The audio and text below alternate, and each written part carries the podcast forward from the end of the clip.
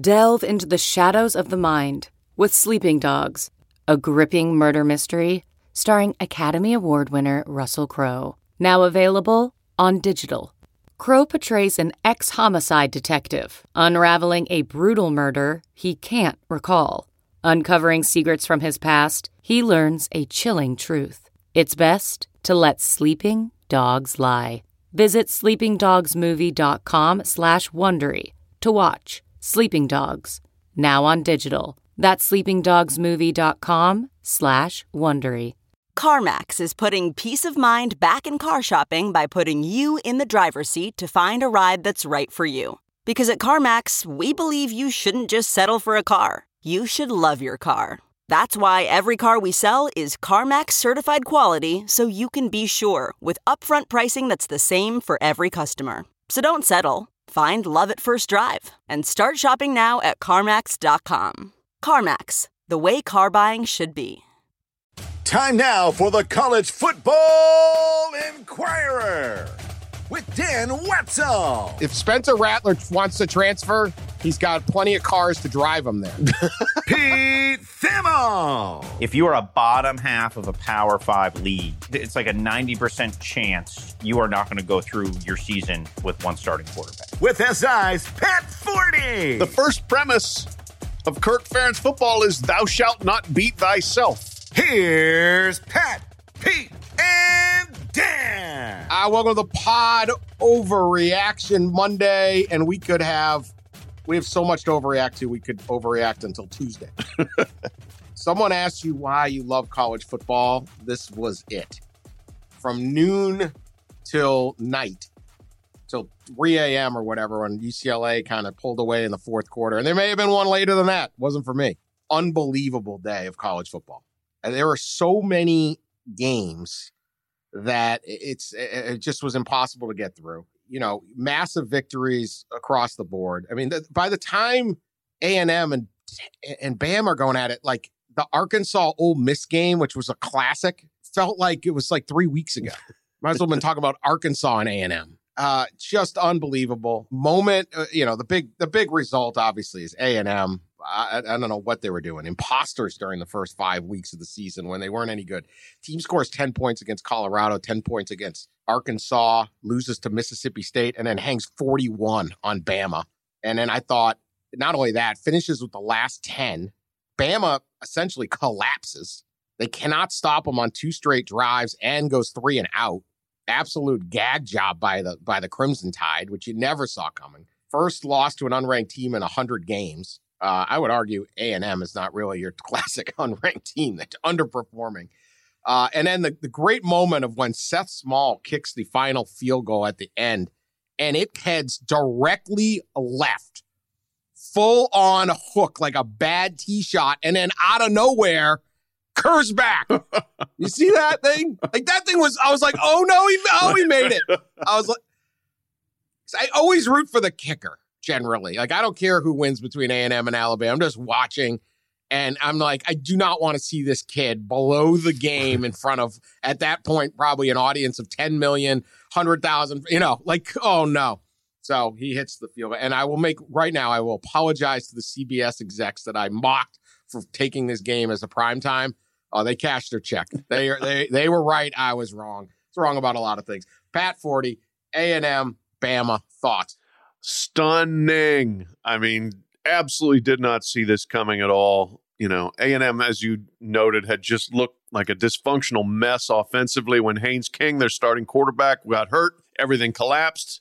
Zach Calzada had not done much at all. So, you know what? Good for him for the bounce back performance there. A lot of people were on his case about the way he was performing, and then he steps up and has the best performance uh, of his career 21 to 31, 285, three touchdowns. Phenomenal. But yeah, the, the, to me, the, the big, big shock is that Alabama, after being down, takes control, takes the lead, takes control, and then gives it back. You just don't see that. You certainly don't expect that from a Nick Saban team, but they absolutely did. They gave the game away at the end. Couldn't stop them. Penalties. Uh, it was it was very surprising, and I will say Alabama's played two true road games this year, and they're kind of lucky to even be one and one. They barely beat Florida, had to hang on there, and then they lose to Texas A&M. So you get them on the road in the SEC, and they've still got a couple of road games left, and they look like a good team, but certainly not a great team. And when Alabama loses a game like this, I think everybody around the country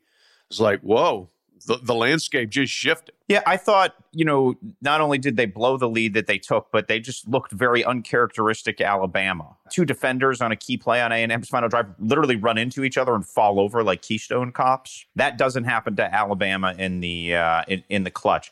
There was obviously the uh, the pass interference penalty, which I thought was the big play. That really took them from like oh no college kicker field goal range to even the three of us could make it field goal range although as dan noted he did there was that oh okay uh, moment uh, there.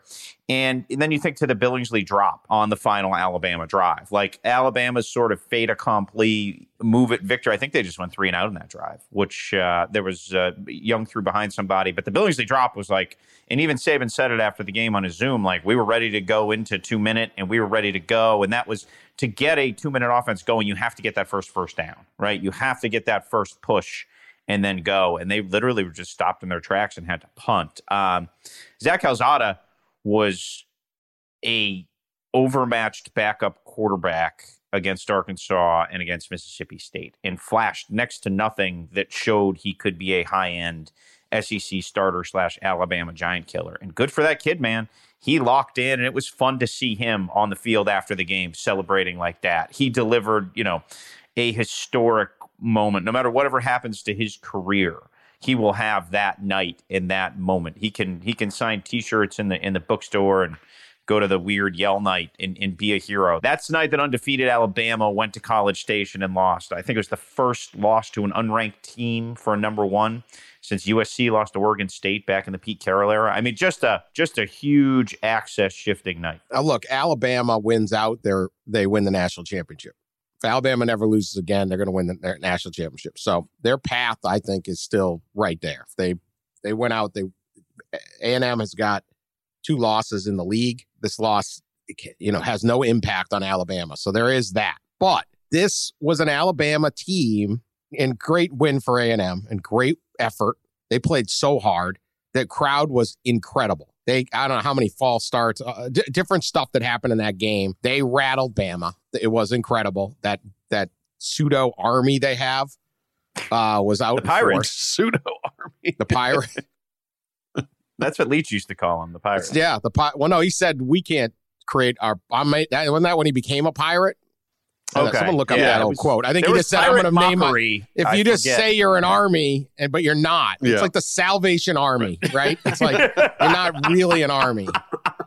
It's not what that's about. But like, I don't know. They're always in the, their dress garbs. There guys with swords on the sideline. Like, what is that?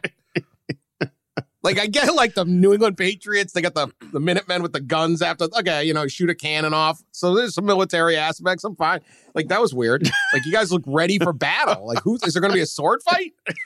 I don't know. They're going to carve it's up that one big, of the stranger uh, places. Uh, in college. I don't yeah. There's an army. Yeah. We have a we have our own branch of the military here, yeah. but it doesn't matter. Great night. I don't want to know what's going on in that the depths of Central Texas or wherever that thing is. All right, Alabama. There were these moments where they looked like Alabama. The block punt, like when he when they got the block punt for a touchdown, and it is it goes to I think got that down to 24-17. I'm like, here we go.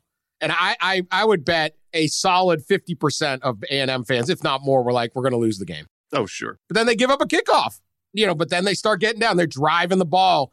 And, but they're, you know, they, they hold A&M to three play, three and out, four and out, three and out. But they get to the red zone, can't get in. Field goal, field goal in the middle of that. But they take the lead and then just boom. This is, I, I thought Alabama was going to win the game, obviously, until the very end especially um, you know the injury and all that. So I, I I'm thinking Alabama's going to win, but I'm like, this is a fun deal. Watch, it's like the Florida game. It's fun to watch Alabama in a fight. I don't, you guys probably did not watch the uh, Wilder Fury heavyweight fight after, but it was phenomenal heavyweight fight because both guys got knocked down multiple times. It's like this is what you want. Like there's Alabama is not the juggernaut this year. They can win the rest of their games, win the national title. I would not be surprised, but they've got to earn it this year. They didn't just walking into places and just kicking the hell out of them. So it was really fun. I'm like, okay, this is what the season's going to be about. Other than Georgia, I have no faith that anyone's just rolling through anything. It is going to be a dogfight throughout. So fascinating. I, you know, Bama needs work. They they have everything in front of them though. I I brought this up in takeaways today, Dan, and I, I think it's sort of should at least enter the conversational lexicon. I'm not saying it's going to happen.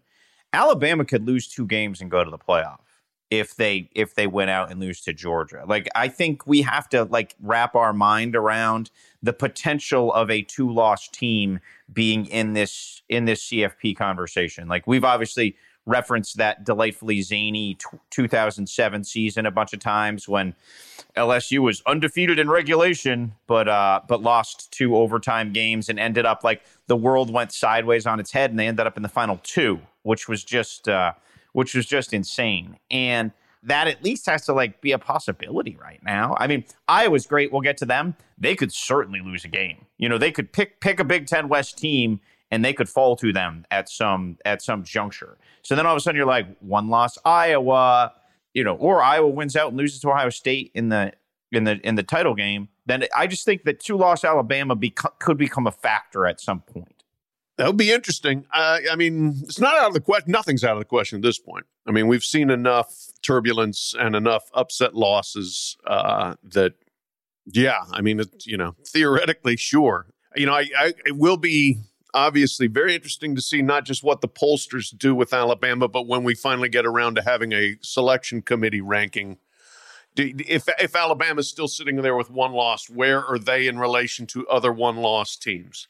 Are they automatically the highest because they're Alabama, or where are they? If, if Ohio State's still sitting there with one loss, if Oregon, which beat Ohio State on its own field, is still sitting there with one loss, you know, how do you order those teams? That's going to be fairly important, I think. And there's a lot of sorting still to go. But the Big Ten, especially in the East, presents those teams, all of them, with a lot of chances for quality wins against highly ranked opponents. If somebody can get through that, and it's like October 30th, November 27th, Michigan, Michigan State, Ohio State, Penn State all play each other in that five Saturday block. If somebody can get through that without losing, or if they only, you know, if, if anyway, if, if the winner of the Big Ten East only has one loss going into the postseason, they're going to be a, a, major factor there. And we may end up, who knows, with two Big Ten teams in the conversation. But uh, a lot to play well, out. Just, what about this? What about yeah. this one? Let's say it's Michigan is unbeaten playing Ohio State with one loss. Ohio State wins the game, then goes on and wins the Big Ten. What about Michigan? Would be sure. sitting there at 11 and 1. Yeah. And have a whole bunch of quality wins you could compare to, you know, something like that. So it's to a two loss Bama team. You know, and again, these things all come down. The one thing Alabama has going for it, it's the proverbial what if you lose on a last second field goal on the road? At, you know, right? It's, right. A, it's an understandable loss, but still, yeah. they lost. Yeah. So at, that will be wild. I don't know if a two loss can get in. They'll need a lot of help, but there's a lot of there's a lot out there still. Oh yeah, um, including three unbeaten uh, Big Ten teams at, at this at this stretch. We got to move on. We have so many games. Red River, largest comeback in Red River history, twenty one points. Uh, this was absolutely a bonkers game. This is why we were all last week. No one wanted to really bet on the no one wanted to pick the Red River because it's just chaos, and that spread is just it's it's irrelevant. Like something's going to happen that's going to mock the spread, which happened, by the way. But we'll start with this: Oklahoma, Spencer Rattler, terrible to start. They dropped by by 21. In comes Caleb Williams. Turns out the student section at Oklahoma knew what they were talking about. They must have been sneaking in to watch practice he rallies them. They outscore Texas 35 10 with Caleb Williams in there. But then Rattler comes back for the critical two point conversion to make it 41 41. That is one of those, that is, what is Rafter call them? Onions? That is an onion substitution of I've like, yeah. what? I was like, wait, is Rattler back in? What is going on? he converts it. Yeah. Unbelievable. And then this game had six touchdowns of 30 or more uh, by both teams combined. Six. including Kennedy Brooks, 33 yards with one second left to basically walk off and win the game. And screw the point spread. if you just tackle them, Texas, and make them kick the field goal, some of us leave happy. Yeah. God, We I might have had the same thought Texas. there, I hate them. They have no heart. It is, I can't stand betting on Texas. God. Come just tackle him. Don't let him score a touchdown. The only I'm sitting there going, I can't. I, this is going to be great. Kick the field goal. I don't want overtime. I don't want overtime. Ah, Yeah. Kennedy Not Brooks, only did they incredible not- run. Not I mean- only did they not tackle him, I'm not sure they really even got a hand on him or a hit on him. You know, it's just kind of like, oh, was, uh, there he goes. Oh, gee. Oh, like- gosh. Oh, well. When have you seen a game end on a 33 yard walk off run when all the guy's doing is trying to kill clock for the field goal? Right. The only thing crazier, and we're going to get to it, is Iowa taking victory formation when they couldn't when they couldn't run even the run clock out the out. clock. I got. I'm going to get to that though. All right. Caleb Williams, 15 to 24, 211 yards, two TDs, four carries, 88 yards, one TD. Spencer Rattler, nine of 16, 112, one inch, and two sacks. Okay. Caleb Williams was phenomenal. Uh, true freshman out of Washington, D.C. area. He has lived up to the hype.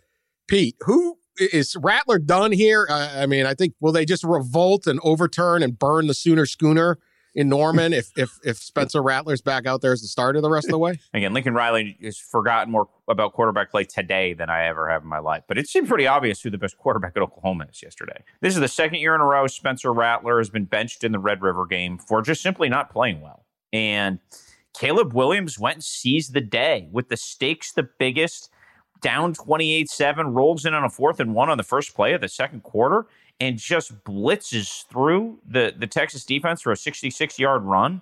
Caleb Williams was everything Spencer Rattler hasn't been in some of these big games. He's been poised. He's collected. He's accurate. He didn't make fatal mistakes. I don't see any way that Spencer Rattler gets his job back. I, I think it's fairly obvious. And I think Lincoln Riley's histrionics of not letting Williams, uh, you know, do the post game interview and not saying right away like what they're going to do going forward is the biggest tip of his hand. Like he's trying to manage that situation within his locker room. And I mean, by dinner time on Saturday, I had coaches texting me, think he goes to Georgia after JT Daniels goes, think Rattler goes to, you know, uh, one of the Arizona schools where he's from. Do you think he goes to Texas A&M? Like, like people are already, this is college football. People are already wondering where Spencer Rattler will transfer to next year. Um, and that's just the that's just the sport we're in. Maybe it's Miami where he takes over for D'Eriq King. That's the reality, of Spencer Rattler. I don't think there's any NFL market for him. And we we've said this on the show a few times. We've been pretty Spencer Rattler skeptical, I think, our, our listeners here. And uh, we've been pretty bullish on Caleb Williams, too. Caleb Williams, to me, is a quarterback of the talent who can pick up that Oklahoma lineage that we've seen under Lincoln Riley. Now, it's not fair to say he's going to be the number one pick in the draft, right? But he is going to be a high end Big 12 quarterback, like who can eventually develop into someone who can run that offense like a uh, like a maestro and, and keep Oklahoma a step ahead of, uh, of of everyone else. I think we saw the first flash of that today, and I've got to know Caleb Williams a bit through doing some stories on him in high school. You spent ten minutes around that kid, it's a no brainer that he's going to just be uh, on, on a rocket ship to start him. Yeah, I mean that there's no doubt that Caleb Williams is the quarterback going forward. Uh, I still I wouldn't still wouldn't be surprised if Rattler tries to go pro. You know, he's a draft eligible and he's draft eligible and he he's got a reputation. I mean, what we what were people saying coming into the season? I didn't I don't think they were saying it accurately, but they were saying he was going to be the top quarterback in the draft. That was the, what people were saying. Based on what? I don't know because I watched him last year and he wasn't that good. But that's what people were saying over and over and over. So if you've been hearing that basically since you're 17 years old, you're an NFL quarterback, it's hard to get that thought out of your head. Uh, so we'll see what he does. But Fifth quarterback at a training camp, like he's not even a live arm for camp work. maybe not. Maybe not. But I, you know what? this is more of a basketball equivalency. But how many guys have gone pro? We weren't going to get but drafted. You know, Those, those guys, yes, but then they can go play other places. yeah, Like football, you're out. Yeah. Like, what are you doing? Going to Canada? Like, uh, yeah, those. There's a half the league is almost everybody in the league now played in the G League. Right. And you see these stories of these guys, and it's like, I went to, I was in Italy, and I was in Serbia, and I was in Australia, and I was in Israel, and I was in the, the Rio Grande, whatever, fighting ants. And then I'm up on, it, and then it's like, I got a 10 day contract, and boom. Yeah. If Spencer Rattler wants to transfer, he's got plenty of cars to drive him there. Two cars. Two cars for the second like- string quarterback. Peace out, Norman. I took you for everything you got. Yeah. You know what this Rattler situation is indicative of, and I think it underscores something really, really important. And we've seen it with Graham Mertz and a couple others this year. Your ranking in high school is really important because that can carry you past actual bad performance. I mean, uh, Pat mentioned basketball. I was thinking the same thing. How many five star guys? Now, some of these guys are 7 1, and there's only so many humans walking the earth that are 7 1. But in, in, in football now, you are getting a pass for performance if you if you had the hype. And that ranking that you get early and you cultivate and you go to the camps and you have the right tutors that stuff's important like in terms of the bottom line for Spencer Rattler um, in terms of the bottom line for I mean Graham Mertz got a ton of NIL deal. He's not great right? He's just a he's just a guy right now. But the reason why we don't the look on Pat's face. The reason why we think of him through a different prism is because of because of the recruiting rankings. And the recruiting rankings at the very least right now are a key to wealth in a different level platform. And we have seen brands go after guys with high recruiting rankings who may not have been productive. Now that may adjust as as we go forward here. There's been a little bit of like a like a new car scent to this NIL stuff, right? Like everybody kind of wants to jump in and, and, and give it uh, and, and, and give it a shot. Yeah, get your stars, boys. That's gonna uh, that's gonna that's gonna get you some dough. Yeah. Payoff. the payoffs now need to be to the recruiting rankers. Yeah. Right. Pay those guys off. no kidding. I need a five star. Yeah, there's your- and I will your- cut you in. I'll cut you in on two percent of my future stuff. Right. Your that would never Operation happen at Blue Chips. Rivals, which is owned by Yahoo, but I would imagine that's happened somewhere along The other line. other In the- places. the- our guys are the best.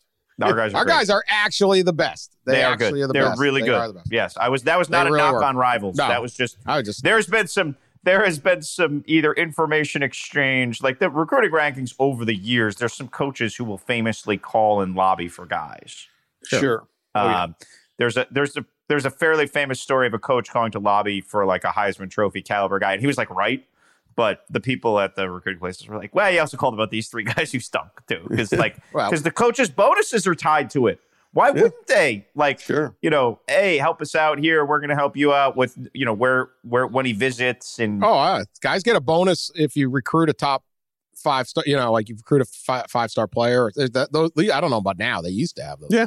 All right, let me get to this about Randy Caleb Williams. gets a bonus if five stars Well, show true. up in the sky over stores still. So well, they don't. Um, Caleb Williams represents this, and this will lead into our next game. You need a second quarterback. Uh, And it's really hard to keep a second quarterback on your campus because you can transfer at the at the drop of a hat. So Calzada, right? That's your second string quarterback. You got injuries, so he's playing. Caleb Williams comes in, or they are getting boat raced in the Red River. Uh, Notre Dame wins a, knife fight with Virginia Tech because Tyler Buchner comes in. They're they're freshmen and and at least settles it down before Coan comes back. You need that extra guy. Penn State game you were at, Pat, are in Iowa City. Once Sean Clifford goes down, Ta'Quan Rob- Roberson comes in.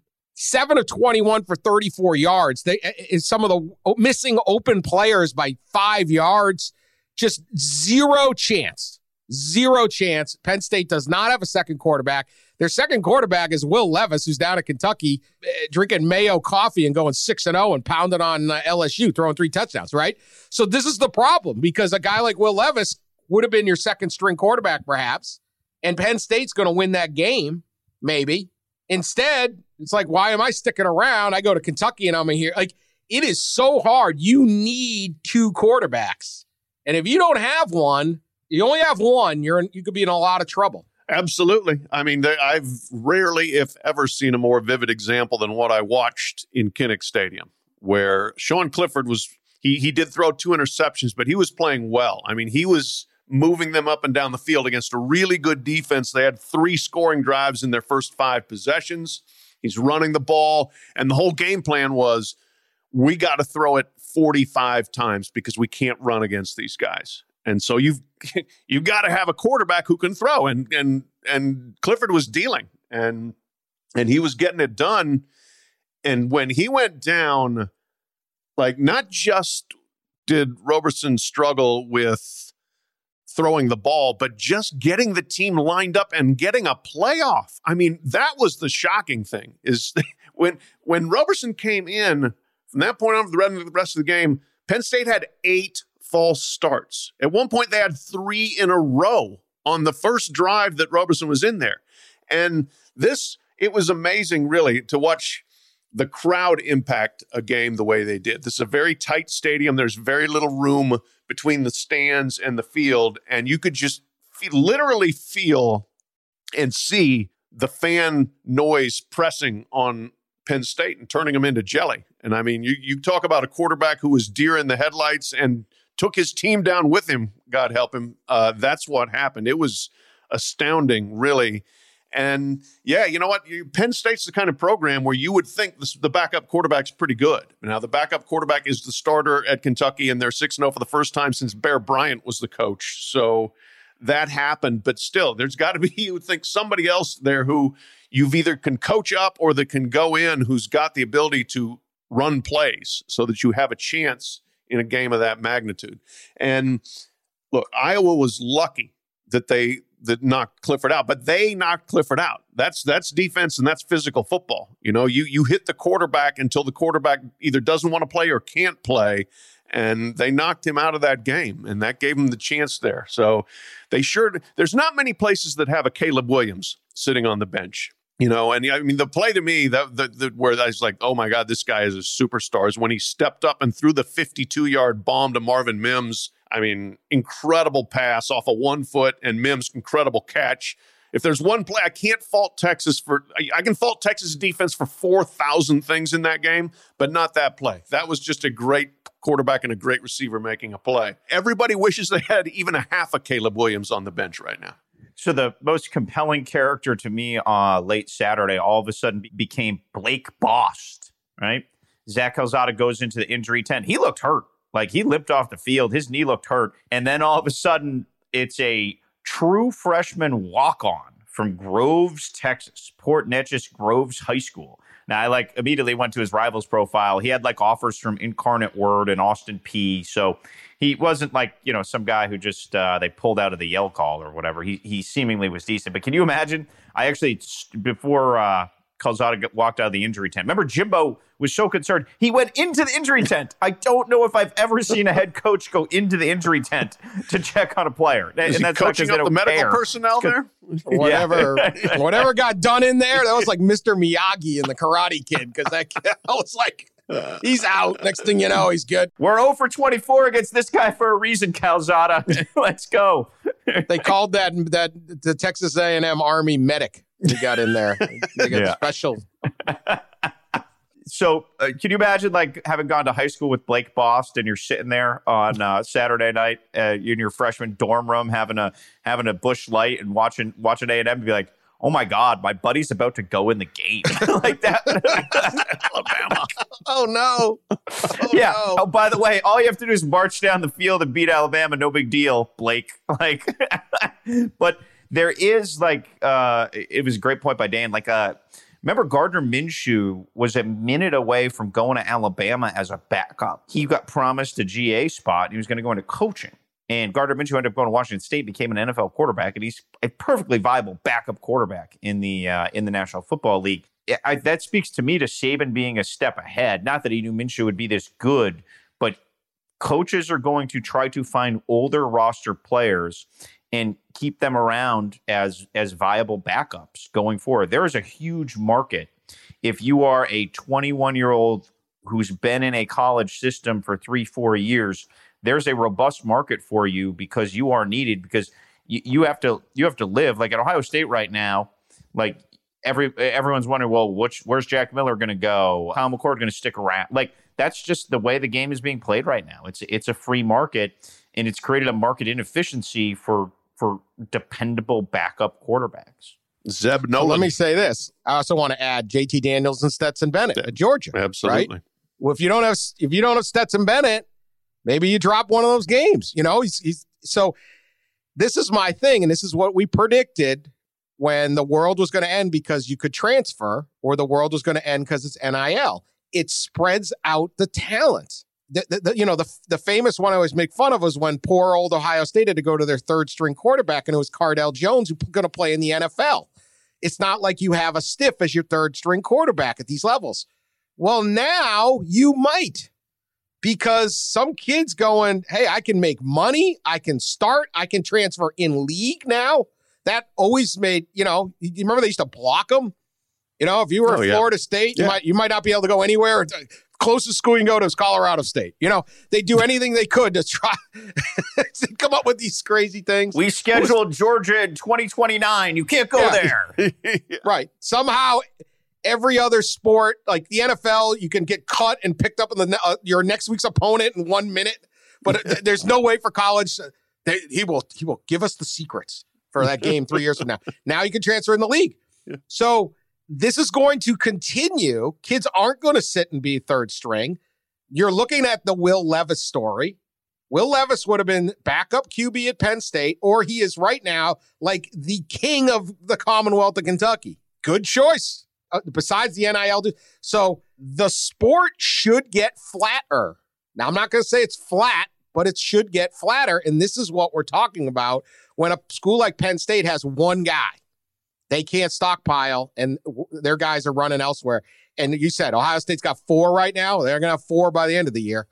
And you also, the coach that works these backups and maybe gets them in games, uh, as many as possibly can, or finds a role. You see Jim Harbaugh finding a role for his his talented freshman. You're going to run. We're going to get you in games. Huge part of this sport right now because you just can't sit back and be like, I got every, I got a, I got a four or five star in every recruiting class. They'll all wait their turn. There's a statistic I've been told that's completely unverified but very believable that if you are a bottom half of a Power Five league, it's like a 90% chance you are not going to go through your season with one starting quarterback. Meaning, like, that dude's going to go under assault. And at some point, like, you're going to have to start the backup. Like, yeah, the the backup conundrum is like one of the most fascinating roster buildup, uh, roster building dynamics going forward in uh, you know in in the sport because Yeah. they are important. Well, that's where you look. wait your turn or get an opportunity. Yeah, that's that- why it's a good use for your staff of 67 analysts and GAs and assistants and everything like that is just to be constantly scouring the landscape. Where are we going to get our next quarterback or our next backup quarterback? You know, eh, those those there there are people that, that their job is basically just to look for potential transfers out there, and that's the way of the world right now. But it's hard to convince a guy at the end of his career to go take a job where you have no guarantee to play. I think it's easier to say, hey, listen, you've already done, let's say you're the QB. let's say you lose the job, I don't know, some NC State, some some mid mid level league, and you you got a year or two left, and one guy saying, hey, come here and we might get you in a game at Alabama. That's tempting. Might win a national championship, You might get, but you know what? If Marshall's saying, I'll, I'll make you the starter the next two years, and you know, that's or so- Wisconsin in that scenario. or or Wisconsin, right? Or right, Penn State to Kentucky. It's hardly like a big step, you know. I mean, Penn Penn State's football program is much more renowned than Kentucky's, but it's not that big of a step. So it's just, uh, I don't know. It's going to be very, very interesting. All right, I want to talk about Iowa though quickly. They are six and zero. Uh, They have Purdue. They are at Wisconsin. They are at Northwestern. They got Minnesota, Illinois, and at Nebraska. Of that, only Purdue and Minnesota have winning records, three and two each. Pat, you watch this team. They are blowing out, well, they blew out Maryland, but they don't blow out many people. It's going to be a rock fight the whole way. But could we see 12 and 0 Iowa going into the Big Ten? Could they run this table? I mean, they certainly be favored in every one of those games, I would assume. I can't imagine one they're not unless it's Nebraska. If they, they got it. I, I, just don't see it. Right? They're going to be favored in every point. game. They're in good shape. Yeah, oh, Pat, they're in phenomenal shape, unbelievable shape. Uh, you know, they they are they've got three Big Ten wins already. They got the nice non-conference win over Iowa State on the road, and they're in the West, which is by far the easier division. So yes, I think it's extremely possible they're twelve and zero. As you said, like the margin for error is not luxurious. So you show up and you have a bad day at the wrong time, you could you could lose to Purdue. You could lose at Wisconsin. You could lose at Nebraska. We'll see.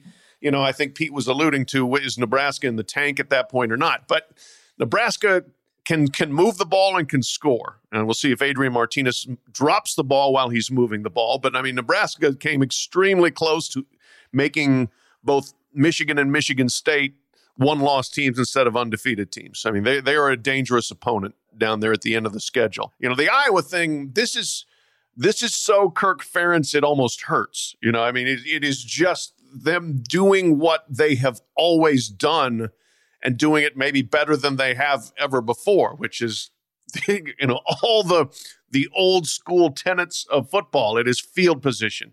It is turnover margin.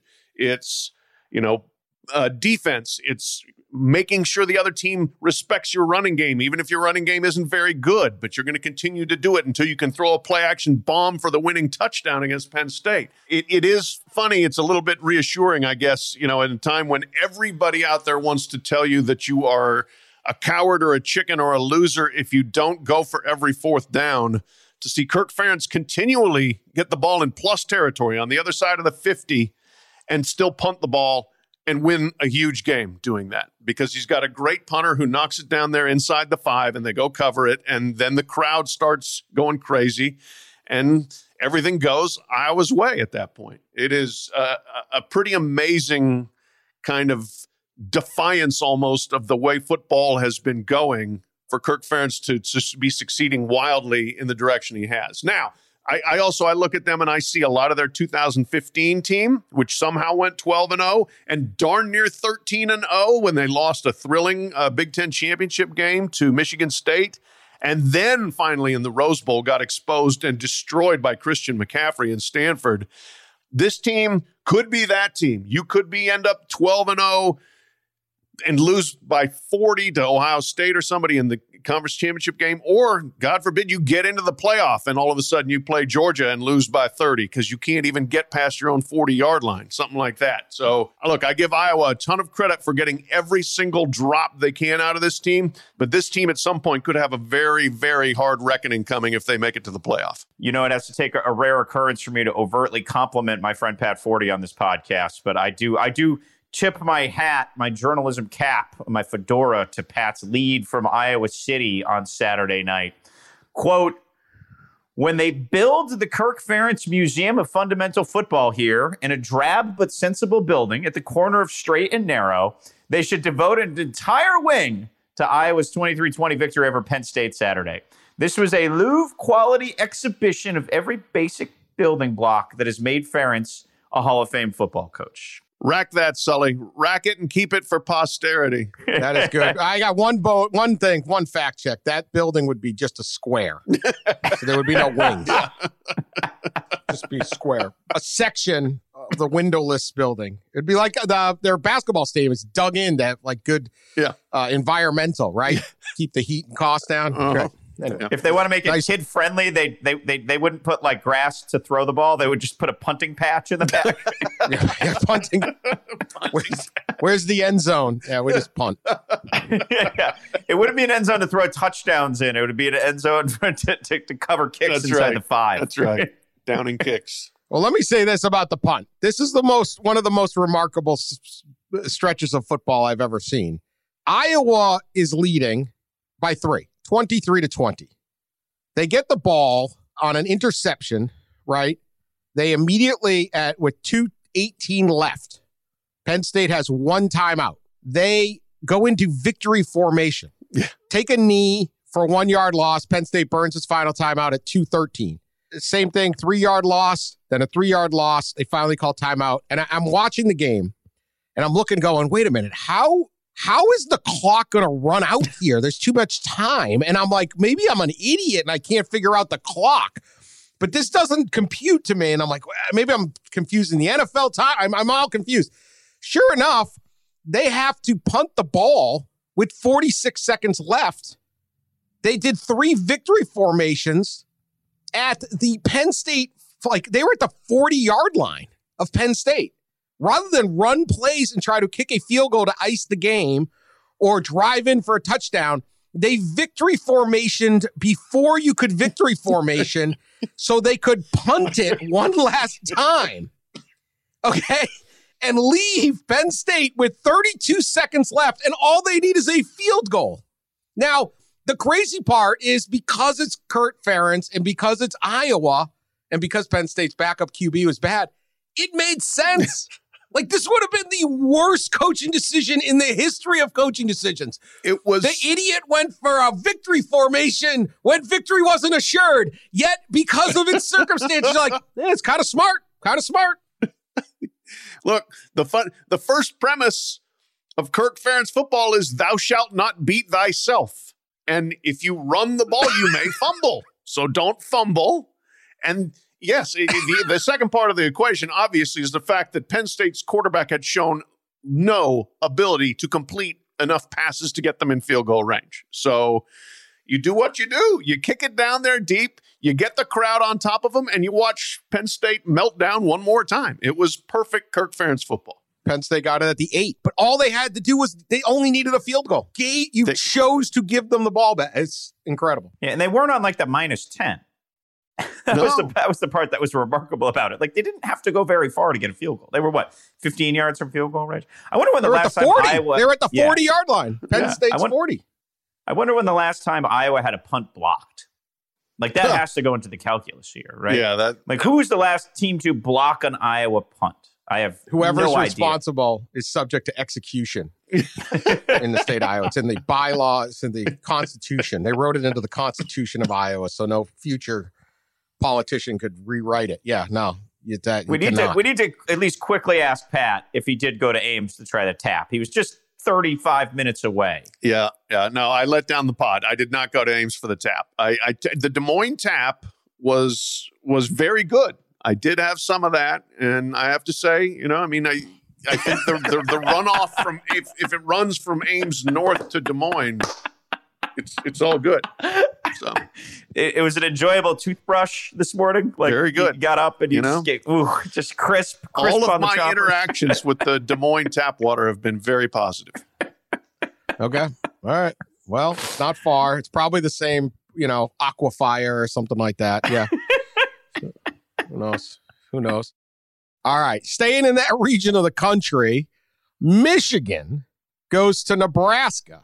And if everyone wasn't watching A&M Alabama, this would have been one of the this is a classically great game. It was a great game. Lead changes. Michigan, uh, it, first, of, eh, eh, hats off to Nebraska as just an environment for football. It's just phenomenal. 13 zip, they're losing at half, and the fans stay standing and as loud as ever. There's no give up. Like, and and and credit to the Nebraska players who, if Scott Frost has supposedly getting fired or this or that, like he hadn't lost that team. They played hard against Michigan. But 32-29 for Michigan. I think that the thing is, it, it was like this is the kind of game Michigan lost under Jim Harbaugh. Michigan uh, gives up a lead, they don't come back and get it back like in this. They don't get the strip the strip fumble of Adrian Martinez. They get strip fumble. The other team's final drive isn't a, isn't chaotic and disorganized. It's theirs, and they walk off looking distraught. This is a different Michigan team. How good Michigan team is, pretty good. I don't know whether you know can they beat Ohio State? Can they win this thing? Still to see. But six and zero. It was a great environment. It was a great game, and, and Michigan showed everything they had to to win it.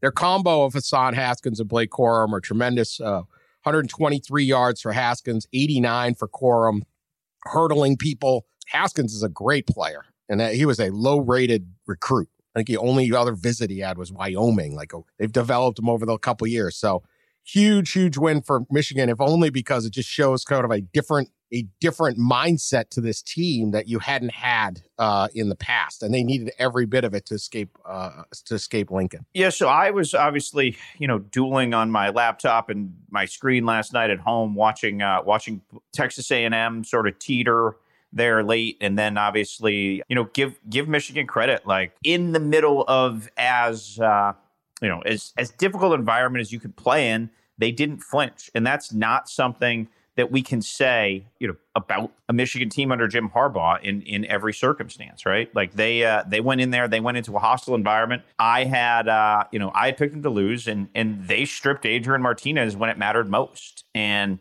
the reaction from Scott Frost on the sideline from that will be an eternal gif. He was just like this. You could see you could see his black wedding ring on his hand. You could just see his hand covering his face. It was just like we were right there we were going to do this. We were going to get that, you know, momentum searing win. I think the stat they flashed on TV was he's 0 10 against ranked teams. Everything had happened and everything had aligned. The team had come back. The crowd had stayed. Nebraska was was going to make like a last stand for Scott Frost here, and it just all got ripped away on that play when Michigan just just stripped the ball out of Adrian Martinez's hand. So Scott Frost remains winless against ranked opponents. Ultimately, I just think that's going to be a big part of the calculus when you look forward at his tenure. All right. Uh, before we get, you know, we can't move on without this this black wedding ring situation that Scott Frost has. situation. I I did not know. I mean, it seems kind of ominous, doesn't it? I mean, I'm, you know, I know we're, I know we're big romantics here on the show. Oh yeah, it's like even for those of us who may not be the most romantic, like the wedding ring, like black like it's kind of badass. I like that. I like that. You know that. I did not know it's apparently very trendy. Oh yeah, and uh, Where you the been, black Dan? wedding ring. I, yeah, I didn't know about this. Yeah, you you've been you know about the black wedding ring. I've heard about that. I've seen them. Yeah, and I've seen people like getting tattoos now instead of a wedding ring on their ring finger. You know, I mean, there's there's a lot of different Yo. stuff out there now. Wow. Yeah, that's that's dicey. I did not know about the black wedding ring. Yeah black shirts, defense, black wedding rings. They're just badasses out there in Lincoln. That's it. Just badasses. anyway, badasses with bad football team. But you know that's well, the way it goes. That, there's but, that. Hey, give give Michigan credit for basically they keep checking boxes on this season. All right. First of all, they're undefeated. But for you know, we watched them and they were really good early on, and then we were like, okay, well, let's see if they can take it on the road because they started their first four games were all at home. You win them all. Well, you go to Camp Randall and you thump a Wisconsin program that has beaten you badly the two previous times, you, most recent times you played them. Check another box. Okay, well, Wisconsin's not very good. Let's see what happens when they go play a hot Nebraska team with a productive offense. Well, check that box too. They've now, you know, they've they've done what they have needed to do. We are getting closer. We're going into a bye week now for them, and then they have Northwestern at home, and Northwestern does not look good we're getting closer to a really big, interesting, fun Michigan Michigan State game on October 30th because both of those teams have checked all the boxes they need to to date. Dan, will that game get you off the couch? Will that game get you going? I, I think it's in East Lansing, right? Cover yeah, the East Lansing. Yeah, yeah. Well, let's not get let's not get crazy. I mean, let's see. I got a lot of things to do on my Saturdays. I can't be spending it all uh, going up there. Now that will be an electric atmosphere to say the least. So we will we will see. But um, you know, speaking of Michigan State, uh, again, talk about checking boxes. You know, they are now bowl eligible in six weeks. This is a team with a four and a half over under win total. They pounded Rutgers and they did it with this big play offense that was not how Michigan State was really great, uh, at least under under Mark Dantonio. They had good players and they had good plays, but not like this. Kenneth Walker the third, 233 yards rushing, had a 94 yard run. Jalen Nailor, five catches for 221 yards and three touchdowns. How's that for productivity? Big plays beat Rutgers. They're not slogging through. Walker is fascinating to me. He's a transfer from Wake Forest. I saw something. He's like only plus 1200 for the Heisman. And I know, man, there's some value there. If he keeps this up, these quarterbacks have not, it's not just going to go to a quarterback. He keeps this up and he does this against Michigan and Ohio State going forward. I'm not so sure he doesn't win the Heisman. Sure. I mean, he's putting up massive numbers. Yeah. And Michigan State is really good. You know, so very. Uh, you know, you're looking for we a can talk about bet? it. We can talk about it this week, but like, there's no Heisman. There's nobody that jumps out at me right now. I haven't put a ton of thought to it, but like, you, there's nobody you can like plant on the ground as the Heisman favorite right Nope. now because the best players up there. There's God bless Iowa, but you're not going to put the punter up, right? Um, there's nobody at Georgia's collective defense has him there. Alabama doesn't have that guy. Yeah, so like it's usually you know the best player in the best team, right? That's what we default to. So yeah, like th- this could be the year. Now it'll it'll be an interesting test of Heisman voters' creativity and open mindedness, but. Yeah, I'm. Uh, I, I, this Heisman race has me excited because I have no idea where it's going to end. I'll give you going in. This is uh we had this on Yahoo going into Saturday. So this is going in. Bryce Young at Alabama was the betting favorite at plus 150. I don't think that's uh, Ole Miss QB Matt Corral is plus 230.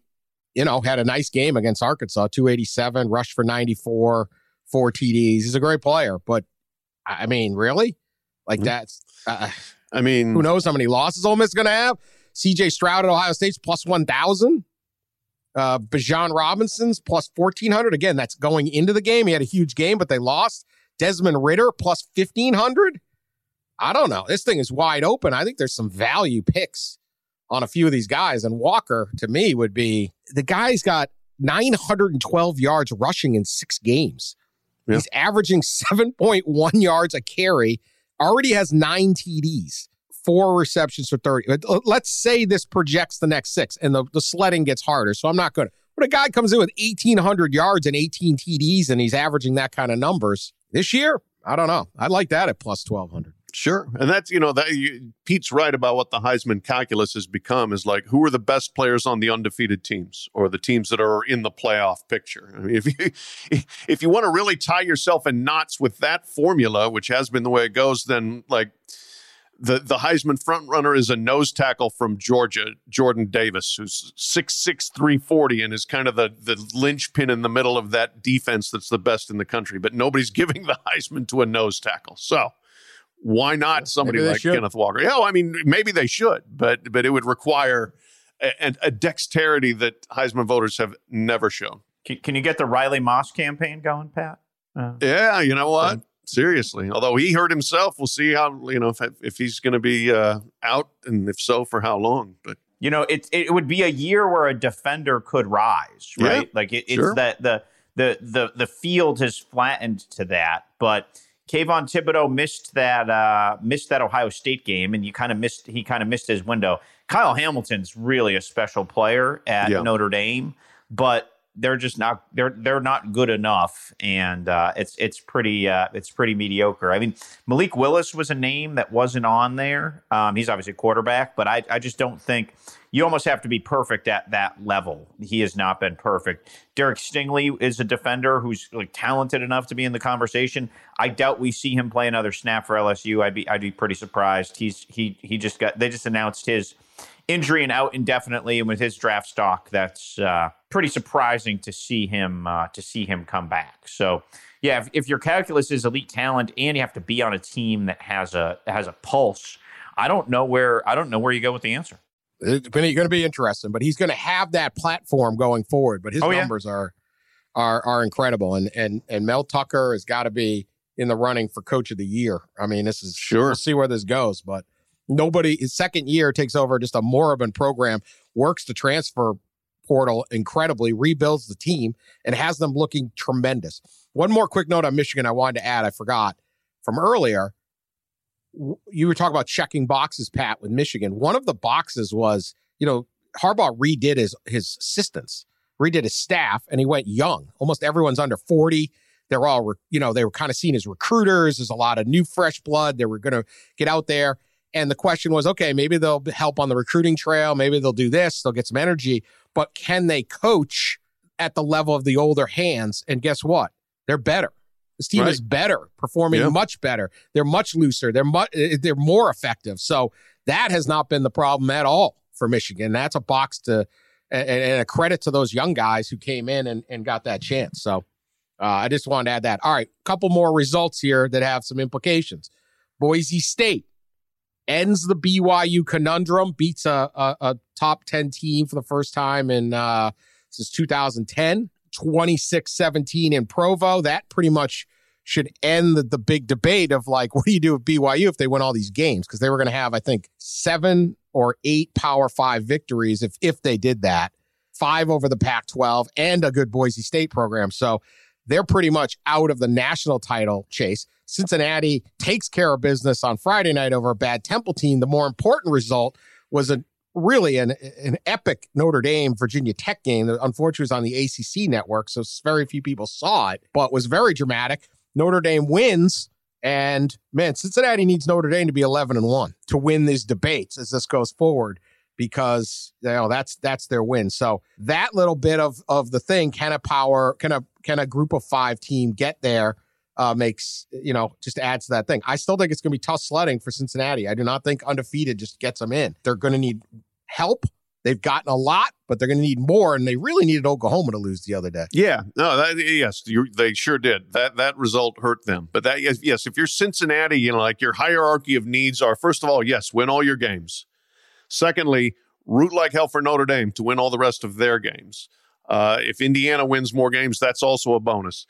And then you do need you need a you probably need an Oklahoma loss. Uh, you certainly it would be fine if if Oregon loses another one. If some of these Big Ten teams knock each other off, and you just start clearing out some of the competition, so that at twelve and zero, even with a schedule that is okay but not great, you you you have a little bit of uh, of cushion there. If you get to twelve and zero, oh and eventually thirteen and zero. Yeah, Oklahoma's interesting going forward because they are a uh, wondrously flawed team, as we've seen in, in, a bunch of different ways this year. And I really think all of a sudden uh, a big date on the calendar emerges that that we don't uh, that we would not have expected before the season. And I think it's that Oklahoma game at Baylor on uh, on November thirteenth. Baylor very quietly is is five and one. They thumped a good West Virginia team. Dave Aranda went two and seven last year. They they should be ranked uh, when the rankings come out this week. And their loss was at Oklahoma State, where there's there's there's no shame to lose. And and obviously Oklahoma has to go to Oklahoma State at the end of the year. But I really feel like that Baylor game all of a sudden gets exponentially more juice than any of us would have imagined b- before the season. Baylor hosts BYU this week. That is arguably one of the five biggest games on the, in the sport this weekend because you have you have uh, Kentucky Georgia. Obviously, uh, that's where game day is going to be headed. And then you have uh, BYU will be ranked. Baylor should be ranked. That's a top 25 game. So I just think that Baylor has just very quietly, because of pre, you know, modest preseason expectations, slid under the radar, and they're going to be a problem going forward. They get Texas the week after at home, uh, or I think there might be a bye. But they have they have consecutive home games now with BYU and Texas, and it'd be an interesting opportunity. I mean, Baylor, it wasn't that long ago. They were playing for the Big 12 title under Matt Rhule. They were in the national conversation, and props to Dave Aranda for you know going through a year of tumult, figuring it out, connecting with his team, hiring Jeff Grimes, the the OC from uh, from BYU, worked out really well. That'll be an interesting subplot this week. But I, I really think that becomes a huge obstacle for Oklahoma. I don't think this Oklahoma team is good enough to win in Waco and in Stillwater. I have a hard time imagining this Oklahoma team running the table. They're just well, they might just, be now. They got a new QB. Sure, sure. That defense, though, whoo, yeah, yeah. You we'll got to tackle somebody. Final result, and we'll get to uh, the other stuff. This podcast maybe going. Uh, this can, could be like two hours long right now, and we could go another two. Auburn hosts Georgia. Cam Newton shows up. A shirtless Bruce Pearl shows up. okay, doesn't help. Bulldogs uh, roll 34 10, setting up that huge game against Kentucky. Uh, Georgia's like your one your one safe bet right now. Like it's your one one thing you can count on is Georgia. And uh, that game, we'll talk a lot about that Kentucky Georgia game uh, as the week goes on, but didn't want to just avoid the one team that just took care of business. I mean, beating Auburn like that at Auburn in that environment is an impressive victory. It's not, this is not the Cam Newton Auburn team, but they aren't that bad. So uh, good on Georgia. Right now, Georgia is way ahead of everyone else. I think in terms of of quality of uh, of body of work at this point. It, it is not close between first and second. Yeah, and the eye test and every other test yeah. you can come up with. So, yeah. Uh, when their wor- worst result was beating Clemson uh, right. by only a touchdown, you're doing pretty well. Uh, we talked real Heisman, but we don't like to wait. Let's hand out some small sample Heisman's Uh, who's got one? Hello, record book. Hello, small sample Heisman. How about that? Having been at Iowa and seen them win, there, there's only one person I can give the small sample Heisman to, and that is their punter, Tory Taylor. the, the Australian punter. I remember a couple of episodes ago, Dan was very disappointed to find out he wasn't like from Altoona or Ankeny or whatever, but it was actually from Australia. But the guy is an absolute stud. He's a big, strapping dude, 6'4, 231, and he can, you know, he can punt with power like the Aussies do, but he's just lethal with his location.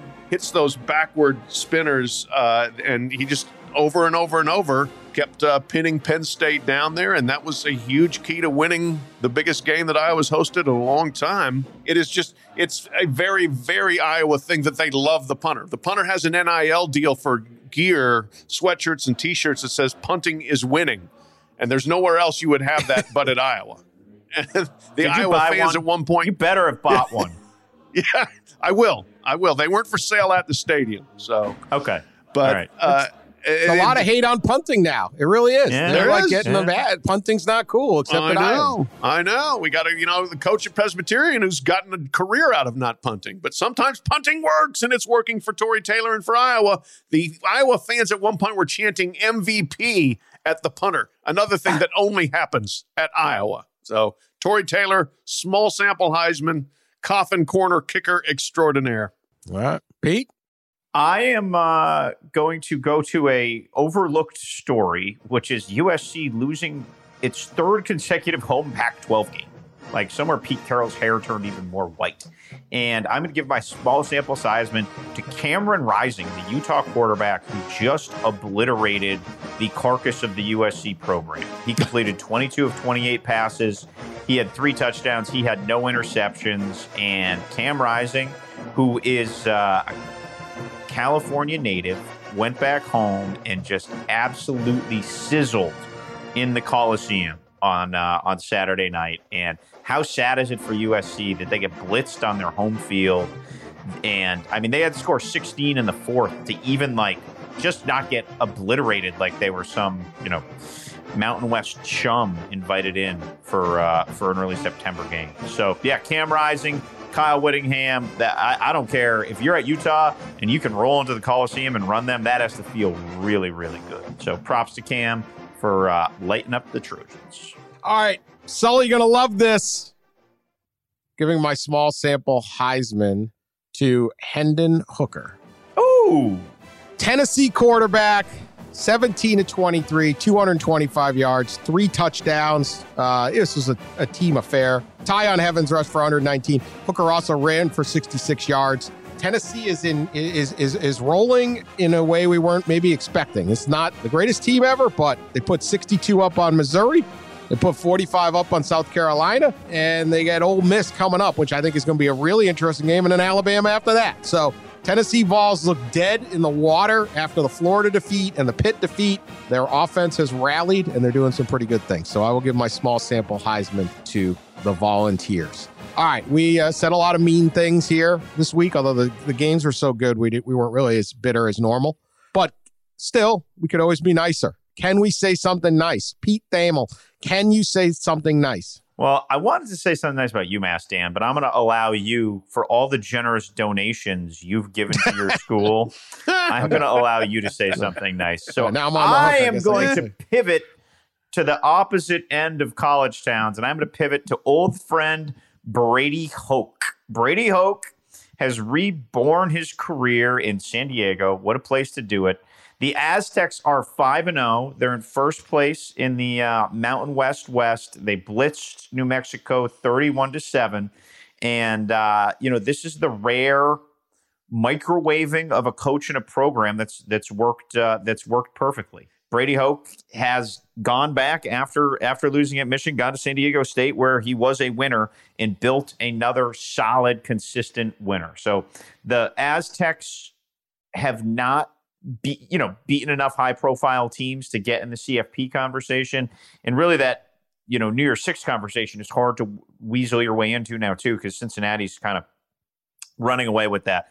But they blew out Arizona. They've beaten a good Utah team, and they are just kind of rolling. And uh, good for that program, which obviously is trying to make a statement to the uh, to the Big Twelve. So, props to Brady.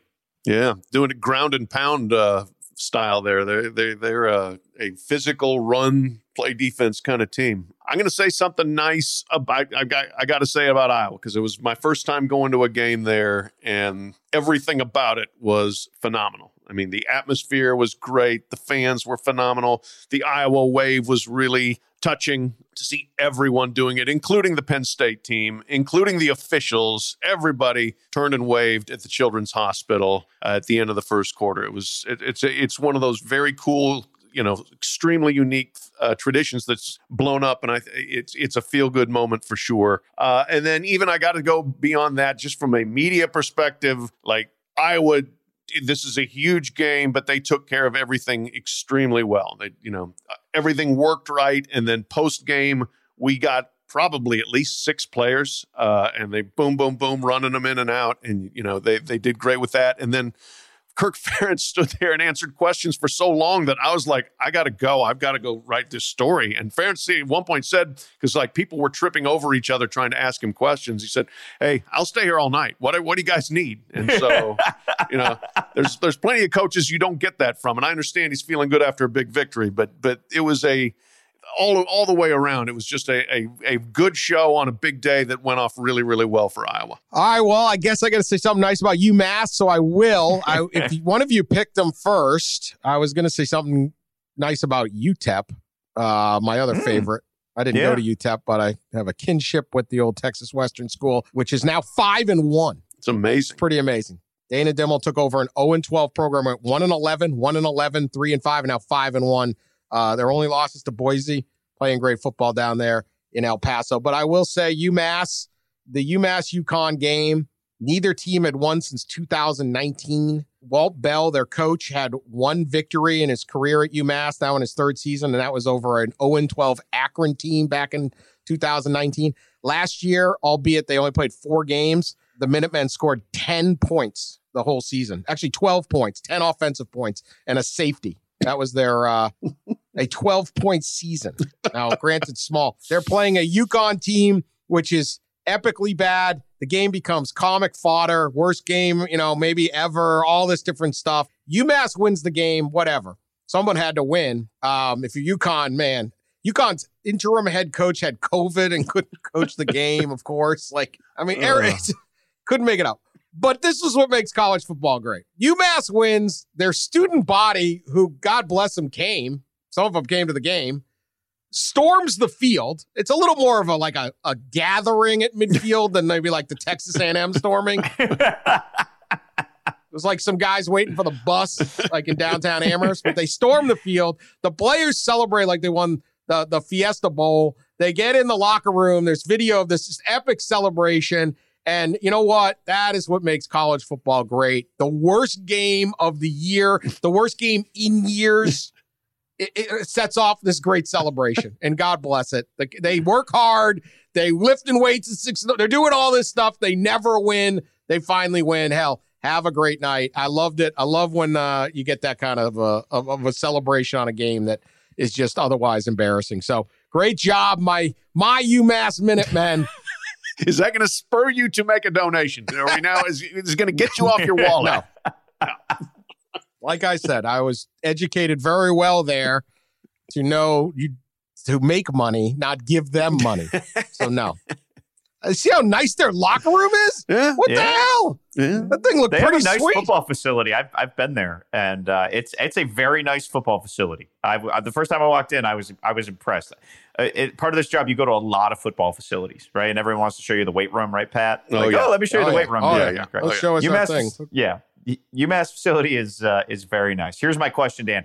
Do you think it was more crowded at midfield in the moments after the game, or at Antonio's Pizza at two in the morning with the uh, Always post Antonio's. bar? Always Antonio's. Hot cheese up front. Yeah, no, that's but that's. I mean, it's got to be. It's got to be a pecking order. How far is to how far is the the stadium from like the dorms where everybody lives? You can walk it. Okay, so Yeah, I, I wonder if maybe like Yeah, it's- fourth it's right quarter in- they're like, "Hey, It's we're gonna win. it- We're gonna It's win a the game. middle. Let's go over there. Let's go run on the field." It's it's not like Alabama where it's like the campus. Yeah. Like you drive through, the, like, oh my god, look at the size. It's like dwarfs the uh the president's house is like right next to it. Yeah. Like Bryant-Denny, you're like, oh, that's where the pre- little. Where's Nick Saban live? He lives in that big building. Um, yeah, no, you could you could totally go to the game. I just wonder, you I know, just- I just wonder you if they walked in in the fourth quarter, like, hey, we're going to win. Let's go run on the field. They might have. they might have. Yeah, I'm sure they. Hopefully, they open the gates. Good place to social distance. Uh, anyway, good for that. Absolutely incredible Sunday, uh, Saturday. So uh, we tried to. We we got through some of the games. We couldn't get through them all, uh, but we'll get back more on. Uh, we'll be back on Tuesday, with our regular podcast, and later in the week with the race for the case. Please continue to listen. Share us on social media. Spread the word. Tell your friends uh, and leave us nice reviews. Uh, we've had record listenership for months now. It just keeps going up and up and up and up. But uh, we're we're free. You get what you pay for, and we can take more. So we'll uh, we'll take them. So we will talk to you later.